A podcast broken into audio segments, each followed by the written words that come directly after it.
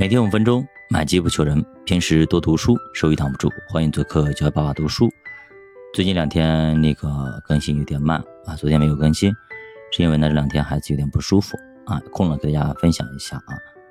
作为父母，我们想要学的东西非常非常多啊，养孩子真的没那么容易啊。所以呢，我们要学很多东西，健康的饮食的，生病怎么处理，急救措施等等等等啊。这一次说实话，着实让我吓了一跳。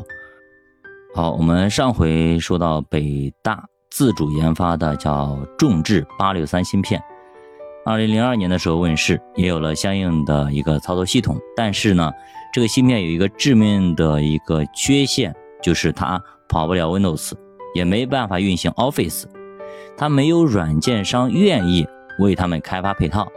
当时他们给这个众智芯片的网络计算机定价是三千元，比市场上八千元均价的个人电脑要便宜很多，但是依旧卖不动。因为你装一个电脑，你说不能跑 Windows，那我要这个电脑干嘛？它跟一个电视机搁那是一模一样的，没啥用啊。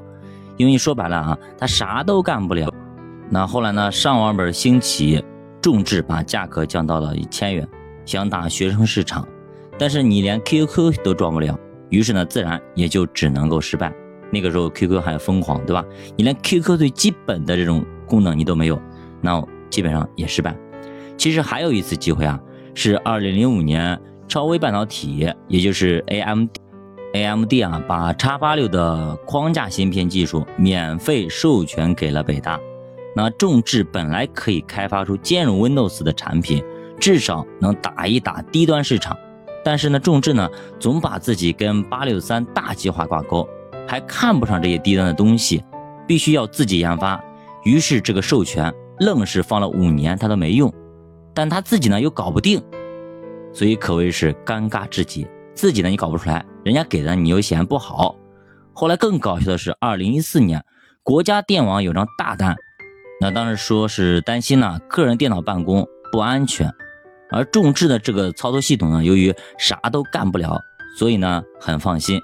但是即便强压下来的任务，基层员工非常排斥，大家都不用，最后呢也就不了了之了。你想看，你给国家电网搞了一堆大哥大，他啥都用不了，你配上去有用吗？一点用都没有啊！很多年也是无所作为，再加上经费的不足，所以优秀的人才也就留不住。越来越多的人呢都被互联网大厂给吸引走了，有的呢去了国外，有的呢去了互联网大厂。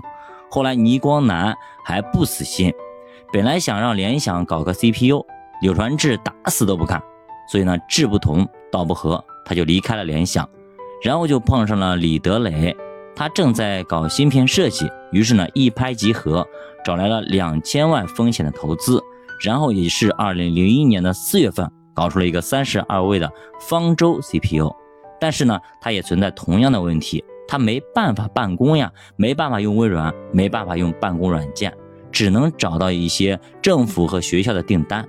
而这个李德磊呢，赚到钱之后呢，也就不再开发了，啊，转身去搞了方舟大厦，从此变成了开发商，搞房地产去了。毫无疑问呢，这个项目也胎死腹中，宣告失败。那么，二零零一年，中科院也在尝试成立了微电子所，组建了龙芯团队，拿到了五个亿的经费。那么，零八年，北京市政府又投入了两个亿，它的产品主要是供给给军工，比方说北斗导航系统啊。而在大众的消费市场几乎是空白的，没有任何的介入。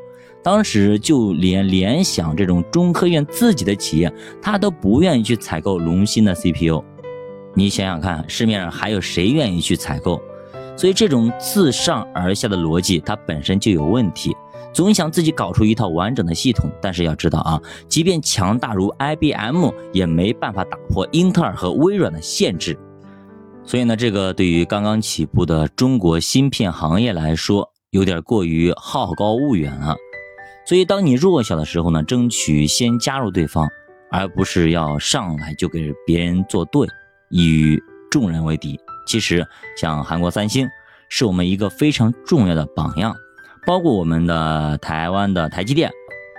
我先做一个人畜无害的这样一个企业，我不去争，不去研发，不去断你们后路，我只是负责代工，我只是做这一块儿，啊，能够啊产业链上给大家提供一些帮助啊，这样反而有利于我们慢慢的壮大。比方说华为，对吧？它不造车，就是这个原因。如果你造车，谁还敢把订单给你？到最后你直接把人家后路给断。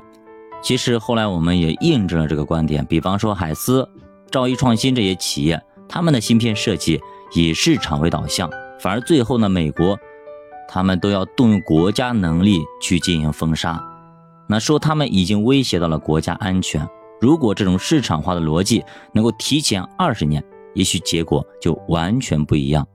二零零一年被华虹投资过的陈大同回国发展，他的目标就是做三 G 手机处理器芯片，找了一圈，只有联发科愿意投资。就这样啊，展讯通信成立，后来这家公司反而成了投资人联发科技的最大的竞争对手。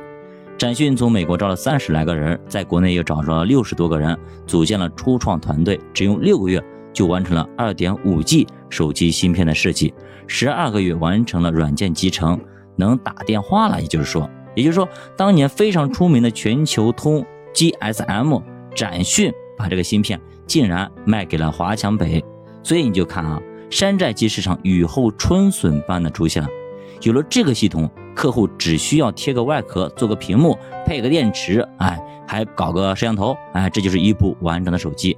当年的展讯和联发科都在这么干，他们联手捧红了华强北，每年这里出货将上亿部手机，甚至当年把那些品牌手机打的就是直接趴地上就起不来，可谓是行货干不过山寨货。不过呢，后来呢，展讯被三 G 给坑了，到底是咋回事呢？咱们下节继续接着讲，九八读书陪你一起慢慢变富，咱们下节再见。